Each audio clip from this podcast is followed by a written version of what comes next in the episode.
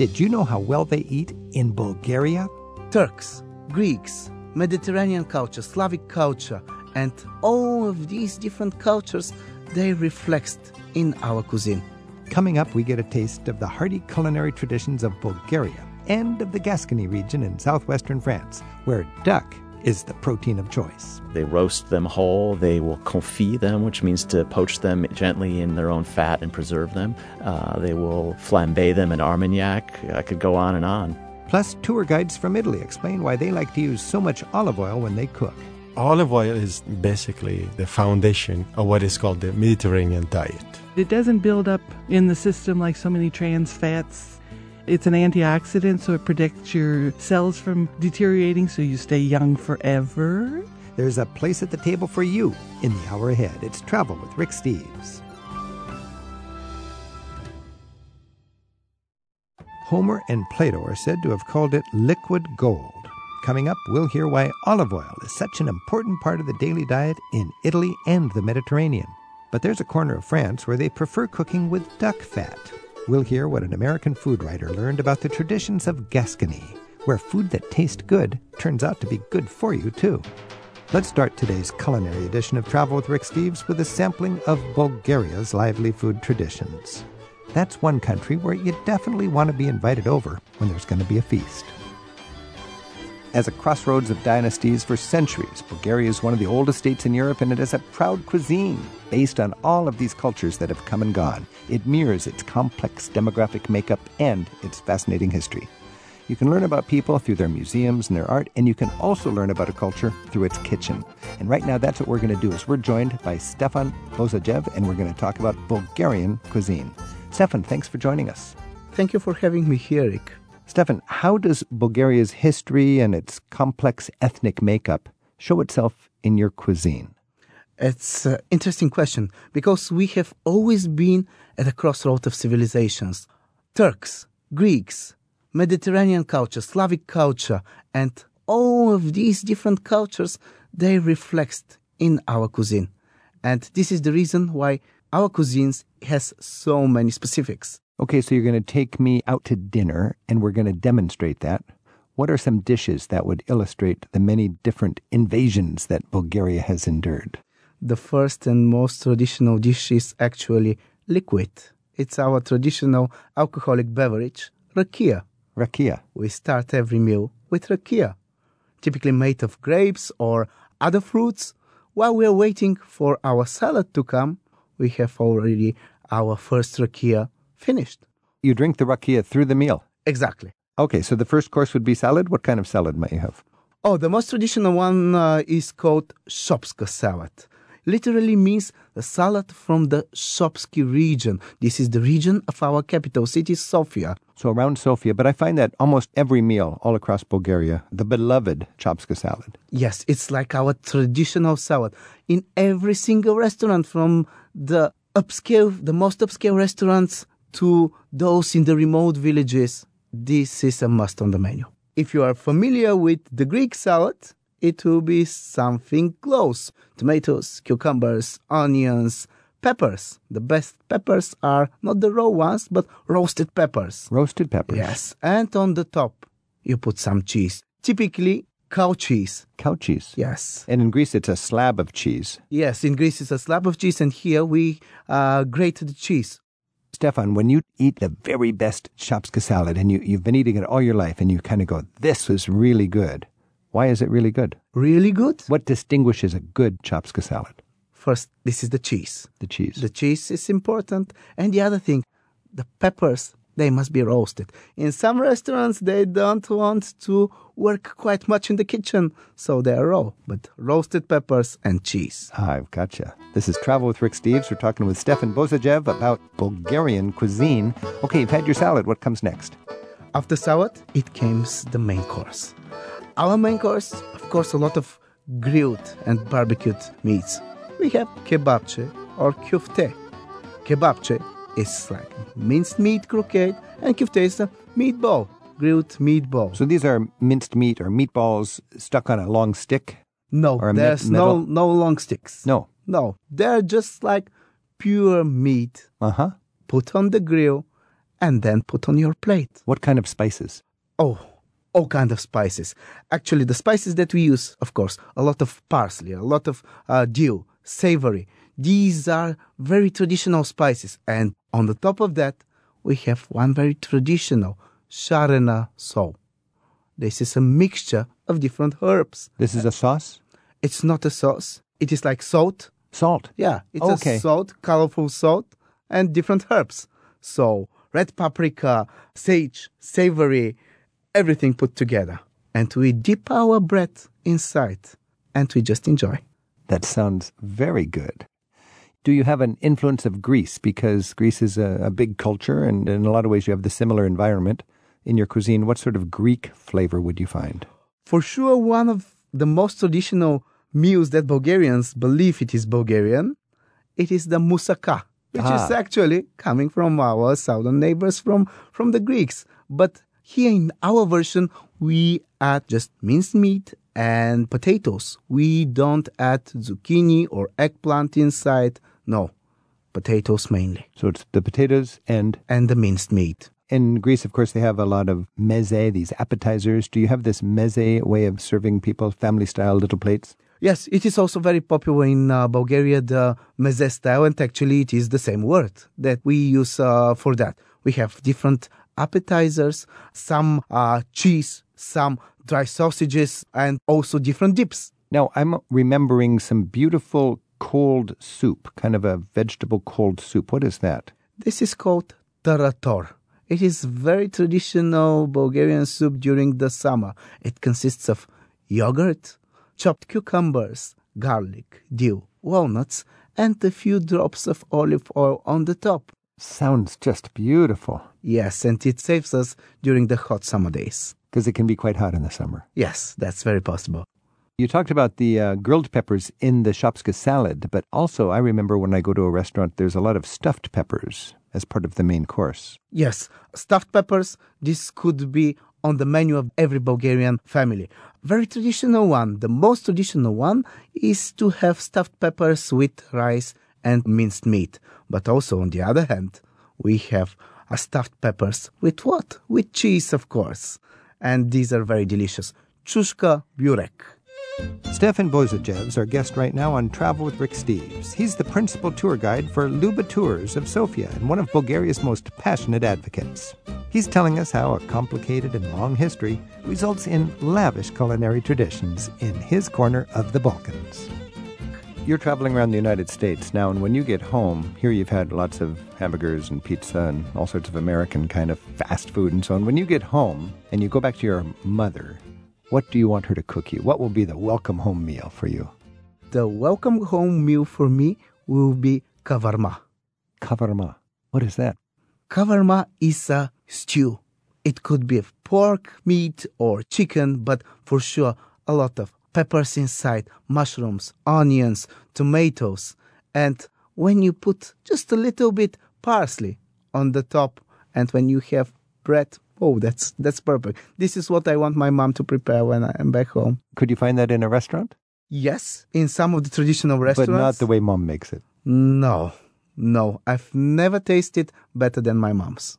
And let's say the big feast when a friend is getting married. Oh la la. What are you going to have there? What is the ultimate formal dinner that Bulgarians would serve at a, a festival of a lifetime? Actually, what you say, it won't be just one formal dinner. Three days. Three days of partying and eating. Of course, that's so normal for people in Bulgaria. Lots of rakia. Lots of rakia. It's important. The most traditional way is when a baby son is born. Typically, one of the grandfathers bottles one of his homemade rakia, and this rakia is kept till the marriage. So, yes, we have a really, Really, a- aged rakia. An aged, treasured, homemade from grandfather's rakia. yes. Is that a brandy or a, a vodka or a ouzo or what? What? Some people would say it's very close to the Italian grappa, Grappa. Yeah. but here in Bulgaria we make it not only from grapes, we can make it from all kinds of fruits. So we can uh, make it from apricots. A schnapps. Is it kind of like a schnapps? It's some kind of a, schnapps of the German schnapps. Because I don't drink a lot every night of the week, but when I was in Bulgaria working with you, we had rakia a lot ev- with every dinner meal, and it It seemed to just lubricate the happiness. There was something, I guess that's what alcohol does. Yes, actually, it opens our senses for the meals to come. This is the way really to appreciate the flavors of the cuisine. And the flavors of the company. Everybody is there. It's a convivial sort of. Yes, it's a social thing. We're at this big grand. It's a baptism. It's a three-day party, and we we're talking about uh, rakia. What yeah, else? What, what are we going to eat? Uh, we can eat, of course, a lot of shopska salad Mm-hmm. is prepared for that. The most traditional mezes are on the table as well. So we have a lot of different dried sausages presented there. We have cheese, but of course, we are getting to some of the more traditional Bulgarian cuisines. We can have pork. Pork is extremely important. This is the most important uh, uh, meat Pork. in Bulgaria. Pork in different uh, varieties. Then we can have something which is even more traditional beans. beans. Beans. Simply beans. Yes, simply beans as a soup or as a salad, beans salad. Uh-huh. But beans is also traditional. That's why we have it. When it comes time for dessert, what would be the traditional, most beloved dessert? And here we can say again that we are so related on the Balkans. Baklava. Baklava, because that's what you'd have in Turkey or in Greece. Exactly, exactly. We have it also in Bulgaria. And you can, besides these modern cakes with all that decoration, but baklava is the real deal. So not only during the weddings, but all the special events. Even when I was in my home for Christmas, my grandma made baklava, and I cannot wait to go home for Christmas because of her baklava. I hear you. You know, you have all these fancy cakes and all this icing and all this over the top decoration. Yeah, But when you get down to baklava, that's fundamental dessert. it is. What is it about baklava? the thing about baklava is uh, the following that uh, even it comes from the communist period because you have a lot of butter, you have a lot of sugar, products that were not always presented on the shops. That were Oh, so that was black market Oh, yeah. stuff in the communist days. Yes. So if you knew somebody with sugar and honey and butter yeah, and Put it together, you got can- some can- you can baklava. so- get some baklava over at and- Stefan's house. yes for the new year. You have a heritage where just a, a, little bit of uh, sugar and butter was something to celebrate. So you appreciate it more now, I suppose. Exactly. That's why I I really adore this dessert, and many of the other Bulgarians as well. You appreciate it more, perhaps, than the people in Turkey and Greece because in your childhood you did not have it. Exactly, exactly. When we didn't have anything, afterwards we have this high appreciation because it reminds us of those hard periods and show us where we are now. Blagodaria, that's thank you, right? That's thank you. Blagodaria. More welcome.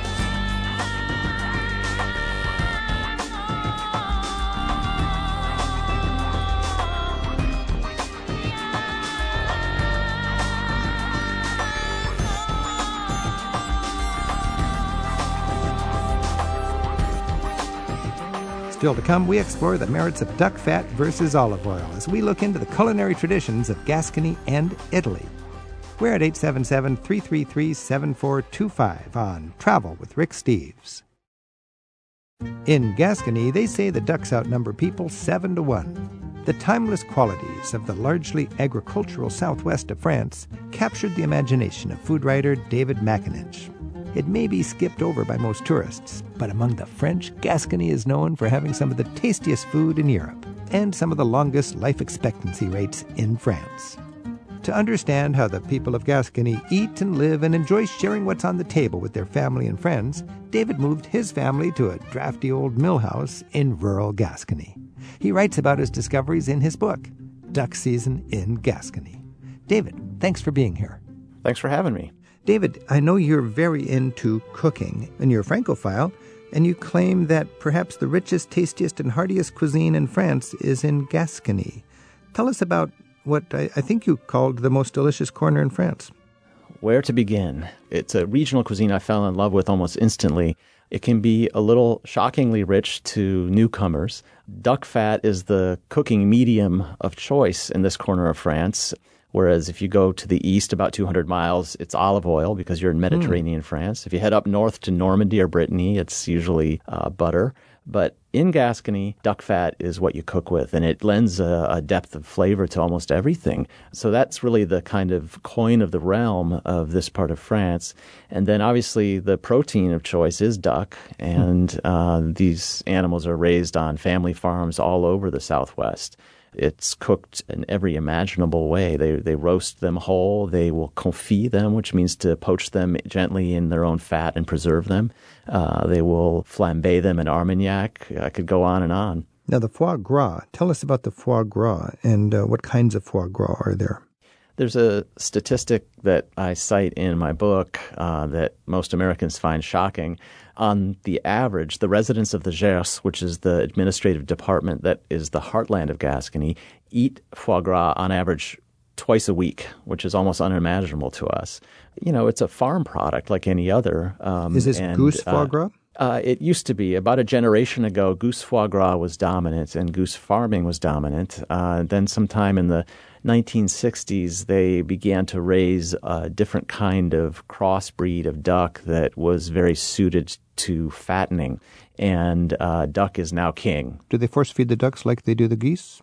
Uh, they do. It's the mm-hmm. same method. Uh, it's called gavage, mm-hmm. and uh, it's a method that was developed, most historians agree, by the ancient Egyptians, though the Gascons tend to want the world to believe that they invented it and it's still practiced in the fall and winter on family farms all over the region. So, if you could have your choice between a fine goose foie gras and a fine duck foie gras, which would you choose? Well, notwithstanding the fact that I titled my book Duck Season, I do have to say that goose foie gras is a really it's extraordinary delicacy. Yeah. it's it hard to find. Beautiful. It's a little it's a little smoother, a little richer, um, but you can't go wrong with duck foie gras in Gascony either. Ooh, and how often would you and your family have eaten that while you were there for your year in Gascony? Well, early on, we kind of treated it as a special dish that we would trot out for an evening meal on the weekends. Mm-hmm. By the time our eight month stay in Gascony wrapped up uh, toward the end of December, we were eating it every other day, uh, partly because it becomes sort of a currency that people use close to the holidays uh, during the gift giving season. And so our daughter's school teacher would give us a jar of foie gras. Oh, uh, winemaker I knew gave us a jar. We we ended up having more foie gras than we could possibly eat. Just a so little we did bit. our best to get through it. Just a little bit every night. Why not? You know, life is short. Life is good. Lots to be thankful for. Let's have some Amen. foie gras. This is Travel with Rick Steves. We're talking with David McAninch. His book is Duck Season, and it's about his experience in Gascony, getting into this. Uh, a very remote and rural and, and laid back corner of France down in the southwest. Our phone number is 877 333 7425. And James is calling in from Virginia Beach. James, thanks for your call. Uh, Rick, always good to talk to you. Uh, I'm going to recommend the western part of France to people. I'm a Francophile myself. I've been there four times. Uh, we were in Sarlat, I guess we pronounced it correctly, for 3 I've days. Yep. And uh, we're there on market day which is wonderful. So I bought you know a container of foie gras, of course, in the market, and also the next evening ate at a Goussier. They had some duck in the restaurant. and then and going further down, two days later to Carcassonne, we you know saw the many vineyards, and we went to we did have a winery tour where they spread out a luncheon for us. So so that was just a wonderful part of France. It's it's like being in some of the, as you know, some of the smaller villages of Italy where people, you know, appreciate their eating and take time. You know, that's right? a good point. If you like Tuscany, I think you'll like the southwest of France. And now I've been to the market in, in Sarlat, and it is magn- it's a wonderful market.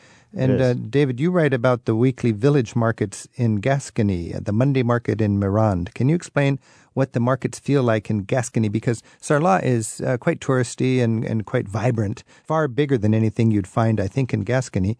David, what was it like in, in Mirande?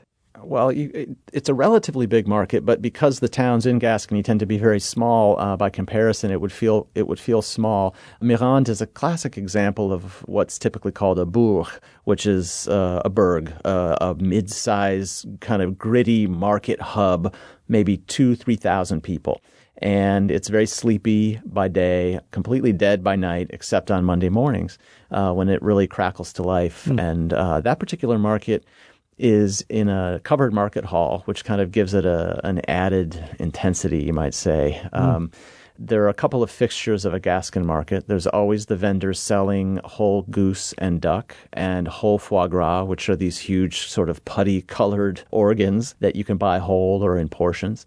And then And that would just be um, the, the fattened up liver of a duck then. that is the fattened liver of a duck or goose. Um, they can weigh as much as three pounds to the point where you truly can't imagine it once resided inside a inside a duck. And then the other fixture of any respectable Gascon market is the buvette, which is a another word for a bar. It's a little drinks counter uh, where the locals will belly up as early as eight or nine in the morning for a glass of wine or a floc, which is that aperitif, or a beer, and they kind of put their foot on the gas and the brake at the same time. They load up on coffee and then wine and then coffee, and then it all culminates with a big lunch after you've done your shopping. I love that you wrote about it in your book where it's sort of amped up with coffee and then lubricated with wine, and, and the people get so into the lifestyle and the cuisine that they end up uh, swapping recipes. That's right. That's Oh, right. that's Um, thing.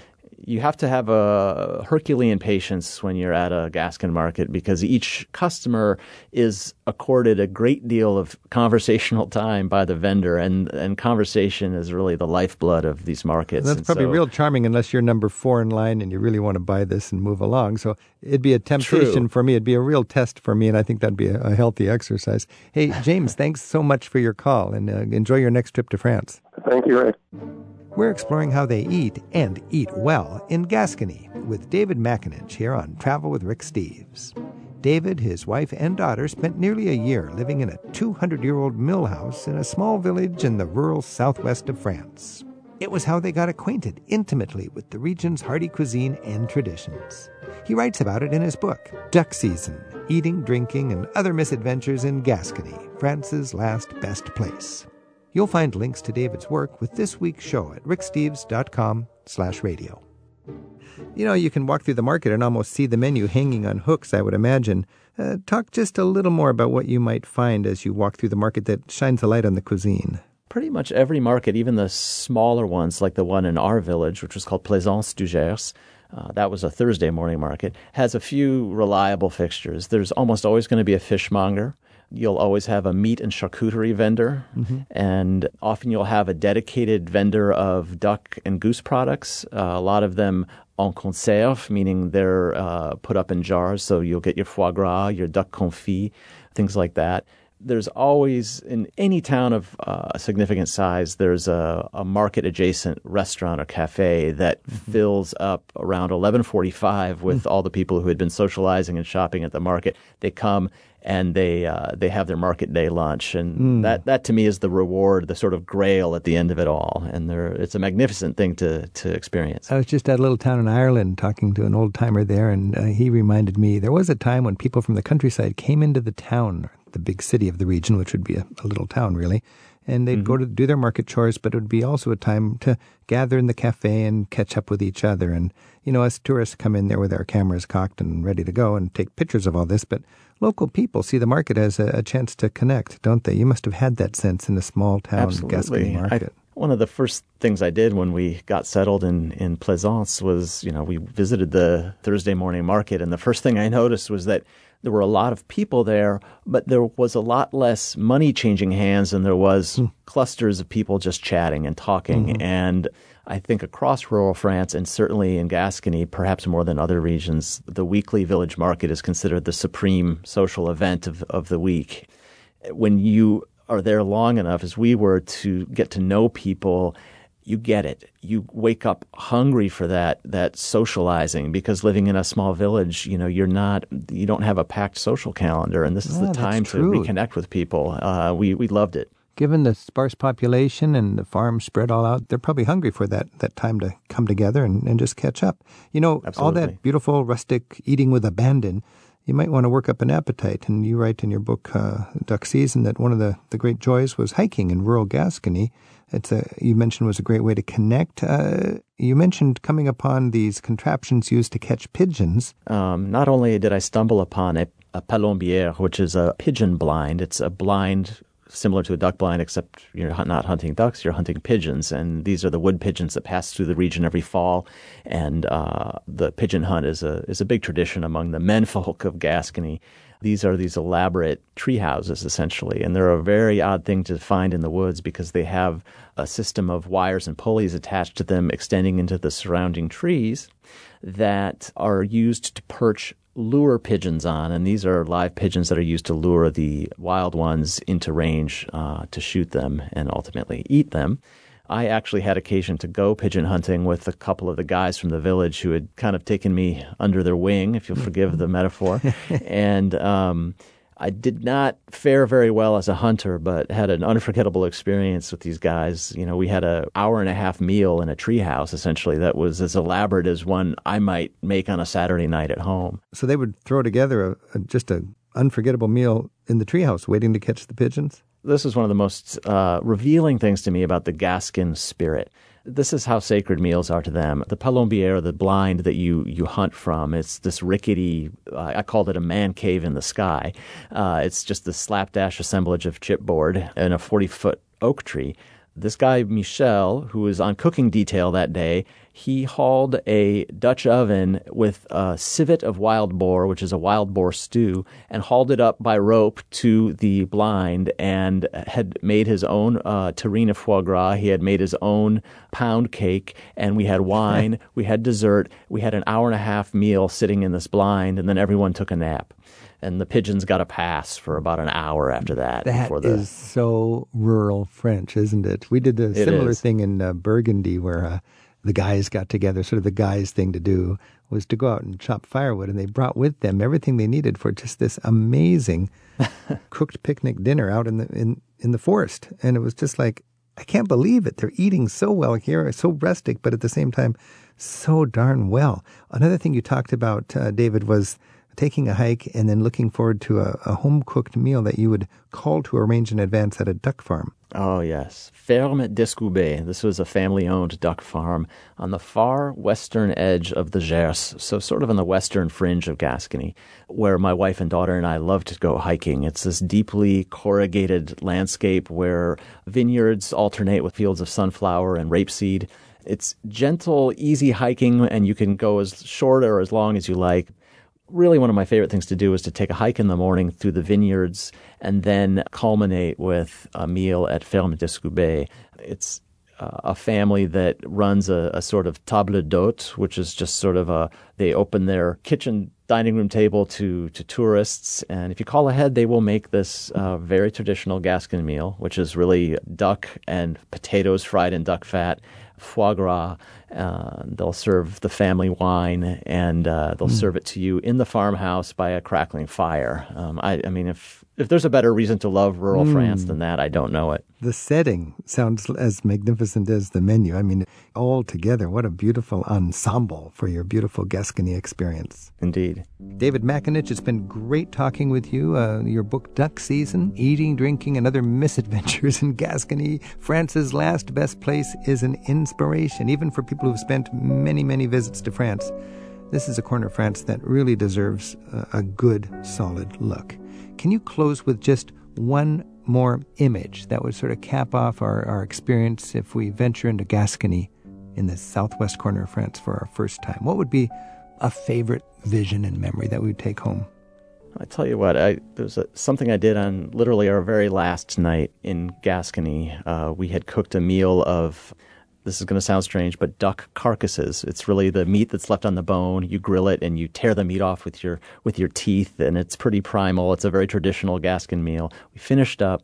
I went outside. It was late December, and I walked to the edge of our property outside the mill where we lived, and I sat by the river and watched the water flow under the old stone bridge and kind of imagined all the different waterways and rivers and rivulets flowing to the ocean. And uh, I felt a, this is, may sound a little trite, but I felt a deep communion with this place. And when I feel homesick for Gascony, I often think of that moment.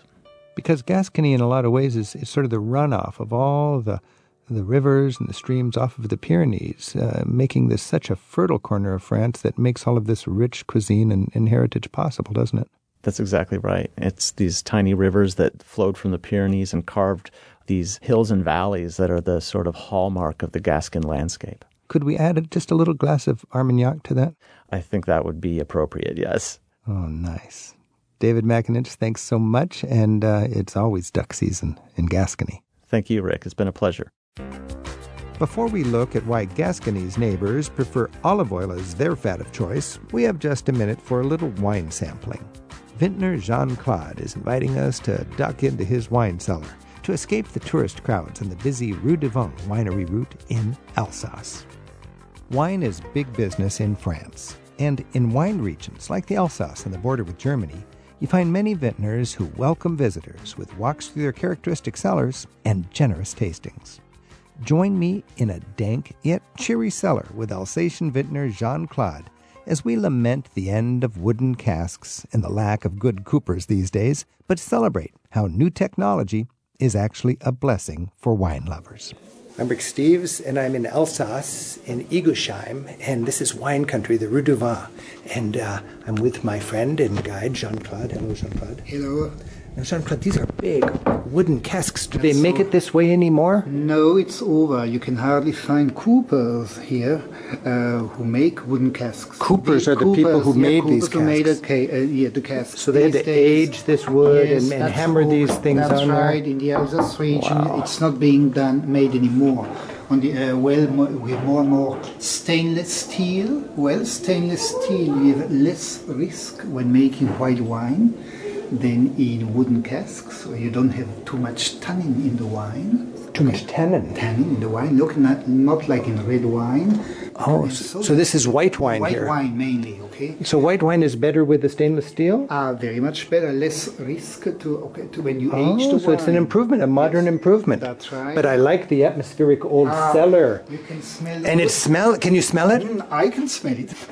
Wow. Oh, baby, it's nice. Let's go outside and see what it's like in, in Alsace on the Rue du Vin. We're coming up the cellar, and this is the old place where you taste the wine. Degustation means you can taste the wine. I'm Rick Steves. We're having a good time in Alsace. Happy travels. Tour guides from Italy join us next to sing the praises of their country's olive oil on Travel with Rick Steves. We're at 877 333 Rick. By now, I presume we've all heard about the heart healthy benefits of a Mediterranean diet, even if you're not lucky enough to live in a Mediterranean climate. One of the basic ways I've heard for eating like a Southern European is simply use olive oil every chance you get.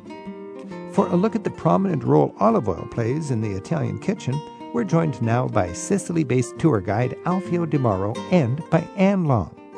Anne is an American who moved to Italy from Chicago years ago, and when she's not leading tour groups around Italy, she makes her home above the scenic Amalfi coast of the Mediterranean. Buongiorno. Thank you, Rick. Thank you. Alfio, people in some European countries like to cook with butter, or as we've heard about Gascony, with duck fat. But in your home of Sicily, and for that matter around most of the Mediterranean, the food definitely has a lighter touch. That's got to be because they're using a lot of olive oil, right? All of these countries around the Mediterranean basin, they use olive oil, which is basically fat, which comes from vegetable, instead of relying on dairy and other sources of fat. And that seems to be very healthy for our uh, body. And we, as I'm coming from Sicily, we grew up in, in olive oil, basically. My father, my family, still today, we buy olive oil not at the supermarket, but at the mill directly. At the mill. At the mill, yeah. When the olive oil is, is produced, and we bring our container, and they fill it up. Would he have a favorite producer of olive oil, and what would be the difference? Olive oil is very common commodity in Italy, especially in the south. So there's a lot of uh, still small producers, and you over the years develop a certain expertise how to recognize good olive oil. Mm-hmm. But basically, if you always go to the same traditional olive mill, you, you're sure about the product. So your father in Sicily See, He knew where the reliable production Correct, was. correct. Okay. Now, Anne Long, you've lived in the Amalfi area for how long? 38 years. 38 years. And you know your olive oil? I do know my olive oil. We I produce my own with trees that grow on property that belongs to my Is that husband. right? Yes. So you have you're about 100 trees. a hundred trees and you make your own olive Make oil. our own olive Now, that's a lot of work, is It it? is a lot of work, it- and it's never when you get down to value. It costs more to make it than it does to go out and buy it. Oh, I would imagine. But at Well- least it's your own And why do you make it? To make use of the trees. The trees are there. You don't want the stuff to just rot off, and then you have to prune the trees. You have to do all that work. So you might as well uh, You might as well enjoy- enjoy it. fruit. And it's yours. It's It's, from your yours. you know exactly what was put on the tree. What was, if anything, was sprayed on the tree. Mm-hmm. Fertilizer. It was trendy in the 1980s, I believe. You have this uh, Mediterranean diet. What does that mean? Is it uh, why is it healthy? Uh, because you everything is in balance. You know, you Mm-hmm. don't eat too much meat. You don't eat too much fish. You a lot of vegetables and things that don't add cholesterol, fat. You know, you get your proteins from things like lentils and beans and things rather than just from meat. And you're cooking in a vegetable based oil, you're, which you're would be vegetable, olive oil. right? If you want to be healthy, if you want to live a long time, olive oil is probably better than other kinds of oil. Right. It doesn't build up in the system like so many trans fats that they Oh, talk okay. about. And uh, it's an antioxidant, so it protects your cells from deteriorating, so you stay young forever. Because you're 87. That's right. That's right. so, Alfio, when we're thinking about olives and olive oil, first of all, differentiate for me in the culture. You don't just pick an olive off of the tree and eat it. You have to marinate the olive, don't you? Or what Yes. do you do to make the olive edible? If you experience this, you will never forget. If you pick an olive, you eat it, it is so bitter that you will never do it again. This is not edible. no? Yeah, it's not edible. So you have to somehow extract these bitter compounds from the olive. Mm-hmm. And that's why you put the olive under a brine, which is saline solution. In a salty solution. In a salty In a brine, it uh, ages or it marinates. Yeah. And actually, if you want to speed up the process a little bit, you crack the olives. Uh-huh. Oh, really? and then you put inside this salty solution because Okay. with this, it will be faster. And you change the salt to water at the beginning pretty often because it speeds up the process. when I go through a market in Palermo in, in Sicily, there's many different kinds of olives. Yeah. For a lot of Americans, you know, there's black ones and green ones. How do you differentiate between the olives and which ones do you like? Well, there are really countless varieties of olives. Uh, certainly, the one that you find in the market for consumption, they are the biggest one, the largest one, because there are certain variety that are good for olive oil, certain variety are good for fresh consumption. Mm-hmm. Some of them are good for both. Okay. Yeah, but certainly, as Anne was saying before, when you have a very small olive, that is only for olive oil. Mm-hmm. So Italy has a very a lot of diversity when it comes to different species Of olives. of olives and in general of flora and plants. The olive cultivation goes back to ancient times. Oh, absolutely. so In some this- of these terraces you see, they're, they're centuries and centuries old. Uh, yeah, yeah. In Italy, for instance, the Greek civilization that came in the south of Italy brought the olives with them because that was a symbol of Athena, the goddess of Greece. And those terraces you're talking about that you see in Liguria, the region of the Cinque Terre, Yeah. those are terraces that go back to 5,000 years ago. 5,000 years. I, was, I was in Palestine, in the Holy Land, and they've got terraces called the biblical terraces Yeah. that go back to Bible times, Yeah. Old Testament times. And the actually. Tuscans, for instance, Etruscans, in too. Tuscany, they were exchanging olive oil with the Sicilians, and the Sicilians were giving them wine. There's already traces at the bottom of the Mediterranean Sea of this kind of commerce of ancient times. This is Travel with Rick Steves. We're talking with Alfio Di Mauro and Anne Long, and we're talking about olive oil, particularly Italian olive oil. You know, Anne, I was in Greece and they were bragging that this is our Greek olive oil, and they had a problem with Italian olive oil, and the Italians are saying, oh, the Greeks just take our oil and put a Greek name on it or something. What's the, what's the competition between Greece and Italian, and does it really matter when it comes to olive oil? The Greeks win the competition for how much oil per person they consume. It's Oh, okay. it's up there at like 11 liters per year per person, the, the average, whereas the Italians it drops down to about 9. So they're big consumers and big producers, but the Italians say their olives are better. Better soil, better production, even though it's smaller. The Spanish are also the same. They big production of olive oil. And in Italy, you hear a lot of people saying extra virgin olive oil. What does that mean, extra virgin? Does that matter? Extra virgin has to do with the acidity of the olive oil. The lower the acidity, the better the oil. So extra virgin means it's the lowest. How do you make acidity rate. extra virgin? Is it just because better ingredients or a different process, a more expensive process? It's the first process. It's the first process where you're just pressing the olive in order to get the oil out and putting it into a bottle. You're not using any chemicals. You're not using any process that is going to heat up the oil or chemically force the oil out of the. Okay, so this is like authentic, pure, Right. top quality. Yeah. Do you care about olive oil? Is it just I'm not considering anything less than extra virgin olive oil. So everything that it doesn't belong to the extra virgin, for me, is It's not, not- worth it's it. life is too short to Absolutely. Alfio, I love bruschetta. What do you think about bruschetta? Yeah, it's one of the most impressive the most things. beautiful it's very simple. Describe for me the, the excellent bruschetta. So the excellent bruschetta comes first of all from a very good homemade bread. Uh huh. Okay, so you have a slice of bread, Yeah. and you partially warm it up, Warm it up. toast it, and then you spray some garlic. You grate the garlic on it. Mm-hmm. Absolutely, and then you put extra virgin olive oil on top and a tiny bit of salt, And a little bit of salt. And, that's, that's it. that's ready to go. I love bruschetta so much. Sometimes it pains me when people put other things on top of it. Yeah. I like the pure, the Yeah, basic bruschetta. This is the most simple and, in my opinion, the best. In a restaurant, what do you ask for if you don't want it with all the extra things on it? bruschetta e olio d'oliva. This is Travel with Rick Steves. We're talking olive oil with Alfio Di Mauro and Anne Long. Our phone number is 877 333 7425. Cheryl's calling in from Portland, Oregon. Cheryl, thanks for the call. Hi, Rick. How are you doing? Doing great. I'm getting hungry listening to all this talk about olive oil. I can understand that. So, I uh, my question is, I have a trip to Italy soon, and my husband and I would like to buy some olive oil to bring back. And my question is, when I walk into a store and you have different olive oils at different price ranges, assuming they all say they're made in Italy, how do you get the best olive oil? How do you know you're getting a really good olive oil? So, Anne, you've had a lot of friends come visit you in the Amalfi Coast. Uh, How do you make sure they go home with the best oil? Well, first of all, even for the Italians, the best olive oil is never sold in a grocery store. It's sold in a wine shop. So you go for high quality wine, you get good quality olive oil as well with them. Really? A wine shop a wine in Italy shop will have sells the olive good, oil? good olive oil. So you pay a little extra and you get better quality. and, balsamic, vinegar. and things like that. Hmm. So, Oh, but okay. your, your best bet, really, if you can, is to get out to an oil producing farm, and you know they'll do an explanation on how they make there and let you taste it so that you can see the quality, and then buy directly from them.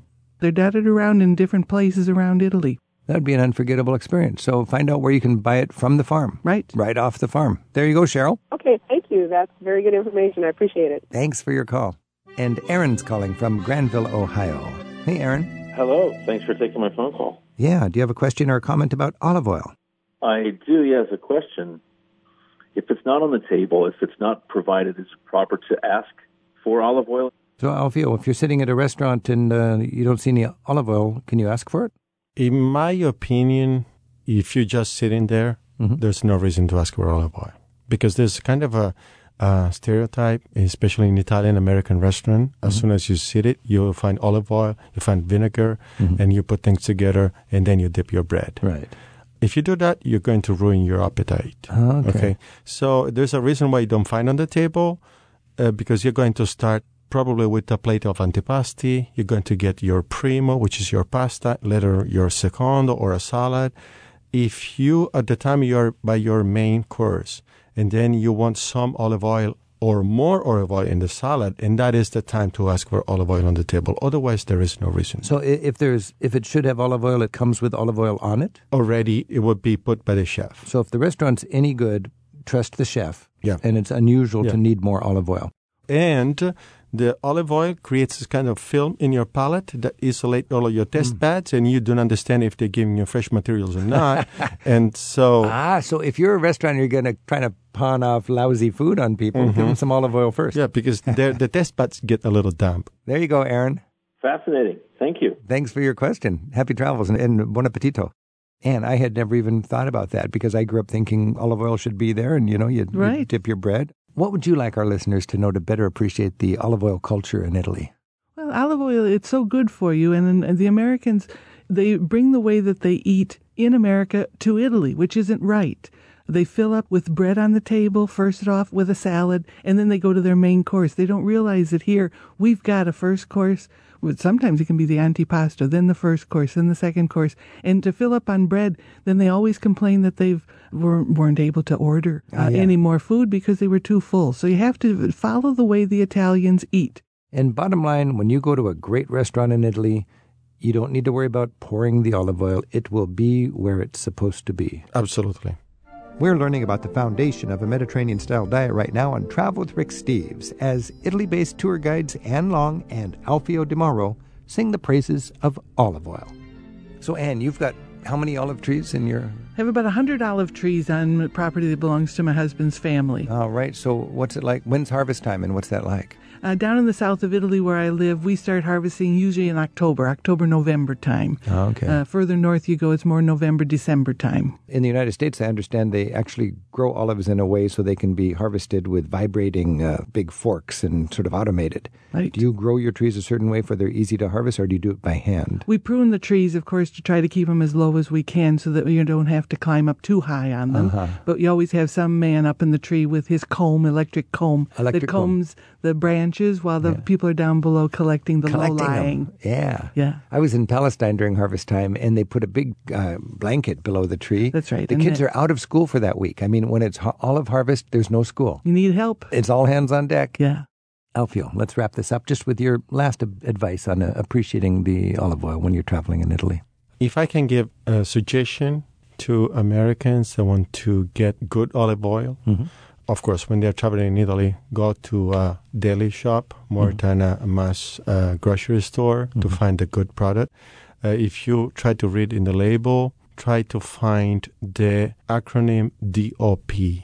DOP. DOP in the label, which it means that is a product of quality that is coming from a specific territory. So, what does DOP mean? Denominazione di origine protetta. It's like the appellation of quality that you find for wine, Okay. you also find for any other food product. So, that's the mark of quality. DOP. Yeah, any your- links, any links that bottle of olive oil with a batch of olives that comes from an Italian little corner that has been recognized to make an excellent product. Because the problem is nowadays in this global world is that olives can travel all around the world.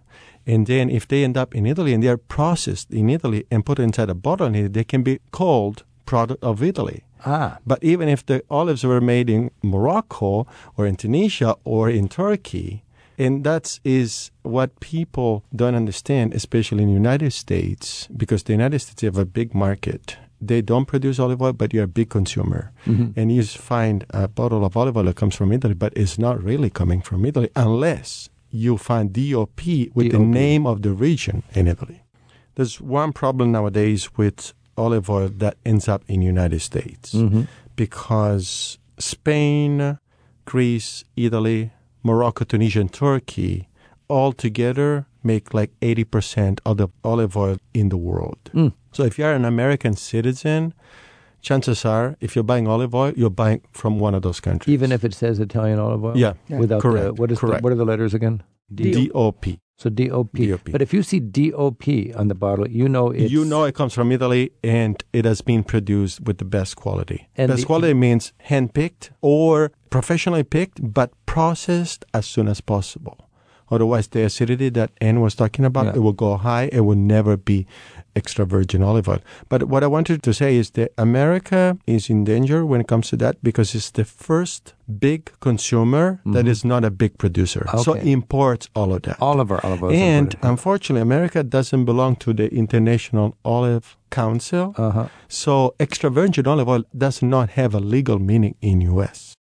Okay, so we have to, if we're smart so consumers. U.S. we- has a different category. Yeah. That means a lot of bad quality olive oil ends up in U.S. market because U.S. market is not protected legally. Labeling. So now you're, you're traveling around the United States now, and, and you are also When you go to a restaurant, do you notice if the olive oil is a different quality from what you're used to in Italy? Oh, see. Yes, I do. Yes. Right away. Yeah, right away. From right the away. color. From You- the color. You have to taste it with plain bread and things so you can get a bite. If you don't have a bite in the back of your Yeah. throat, you know, it's not good oil. Oh, Yeah. interesting. It's plain industrial made. yeah, industrial, Yeah. It could, and it's just mass produced in Tu- Tunisia or something like that. And no offense to Tunisia, but uh, if you're buying olive oil in the United States, uh, it's more likely grown in a place like Tunisia with an Italian label slapped onto it. Right. Yeah, well, the problem is that when it's made in Tunisia, it's good at the beginning, but then it gets concentrated and worked so much that it loses all of the good benefit because they shipped in Yeah. Europe in a very concentrated form, like Ah, a paste. Is that right? And then right? they dilute it back.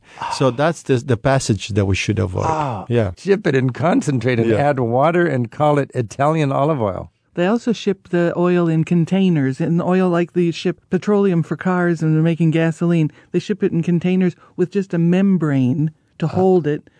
But before they put the membrane in the tank, they spray the tank for rats and everything Well, like let's that. stop this conversation. I want to go back to that bruschetta, that heavenly No, bruschetta. something something we should say for the American people is there are no cutting corners in olive oil. There's not a good deal. Olive oil is expensive. If you want a good olive oil, you should pay for it. Ah. A good half a liter Mm-hmm. bottle of olive oil in America can easily cost twenty dollars, and it is worth it. It's worth it. Yeah. Don't cut corners. There is no two buck chuck for olive oil.